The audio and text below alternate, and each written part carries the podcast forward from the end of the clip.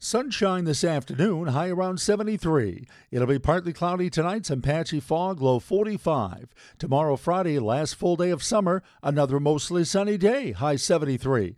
And then the weekend, Saturday, partly sunny, a little cooler, 68. Sunday, mostly sunny, upper 60s to near 70. I'm meteorologist Wayne Mahar.